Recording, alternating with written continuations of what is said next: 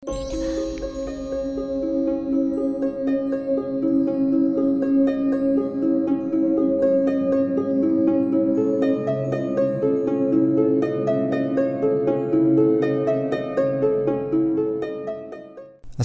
warahmatullahi wabarakatuh. Salam sejahtera untuk kita semuanya. Kembali lagi saya Denny dari Rumah Horor Indonesia Akan membacakan sebuah kisah mistis untuk kalian semuanya. Dan hari ini judulnya adalah Hilang di bawah kalong wewe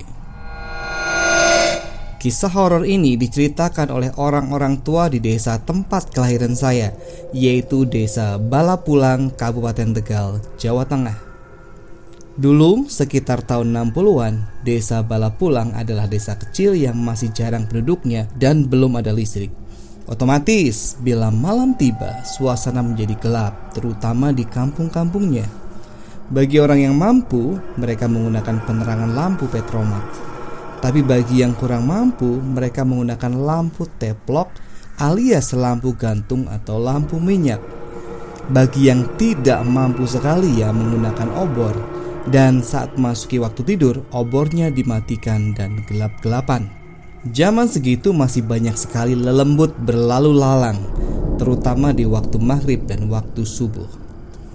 Suatu sore menjelang maghrib, ada seorang tetangga bernama Wak Mamat sedang berjalan pulang menuju rumahnya setelah seharian melakukan aktivitas kerja.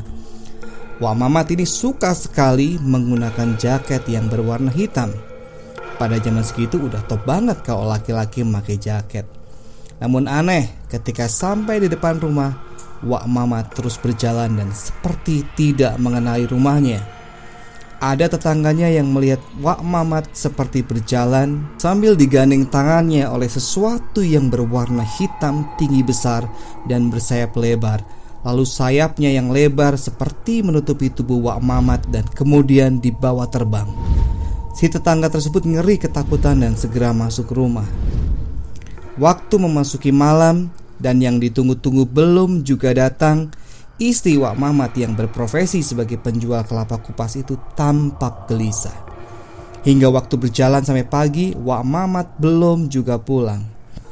Barulah gempar ketika si tetangga yang lain menceritakan bahwa dia melihat Wak Mamat berjalan di gandeng sesuatu yang hitam dan berjalan lurus melewati depan rumahnya, kemudian dibawa terbang. Kabar pun tersiar dari mulut ke mulut bahwa Wak Mamat hilang di bawah kalong wewe. Keluarga Wak Mamat bersama penduduk desa dibantu orang pintar mencari Wak Mamat di hutan jati desa Balapulang.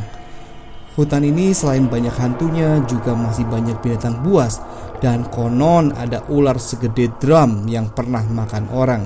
Setelah seminggu, barulah Wak Mamat ditemukan di tengah hutan, namun di desa lain yang dekat perbukitan. Kondisinya sudah memprihatinkan, badannya kurus, bajunya sudah kotor dan lusuh.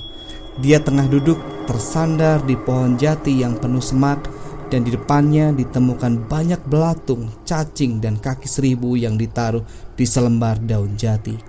Konon, Wak Mamat diberi makan binatang menjijikan itu oleh Kalong Wewe. Keluarga Wak Mamat dan penduduk desa bersuka cita karena Wak Mamat sudah ditemukan dalam keadaan hidup. Namun ketika dibawa pulang, Wak Mamat seperti orang linglung, tidak mengenali dirinya dan keluarganya. Setelah dirawat selama seminggu serta dipanggilkan orang pintar, Lambat laun Wak Mamat mulai pulih dan bisa mengingat-ingat kejadian yang menimpa dirinya. Wak Mamat menceritakan dirinya dibawa terbang oleh sesosok makhluk yang menyerupai kelelawar yang sangat besar dan pandangan dia hanya gelap gulita. Setelah pulih, orang pintar ini menyarankan agar baju, celana, dan jaket yang dikenakan Wak Mamat dibuang saja karena masih ada bulu kalong wewe yang menempel di pakaiannya. Namun Wak Mama tidak mengindahkan saran orang pintar tersebut. Baju dan celananya dibuang, tapi jaketnya tetap dipakai. Katanya sayang kalau jaketnya dibuang, masih bagus. Sekitar dua minggu kemudian, ketika Wak Mamat memulai aktivitasnya kembali dan memakai jaketnya, sejak saat itu pula Wak Mamat menghilang lagi dan tidak pernah ditemukan jasadnya hingga sekarang. Oke teman-teman, itu cerita untuk hari ini. Terima kasih untuk mendengarkan sampai habis. Sampai ketemu lain waktu. Wassalamualaikum warahmatullahi wabarakatuh.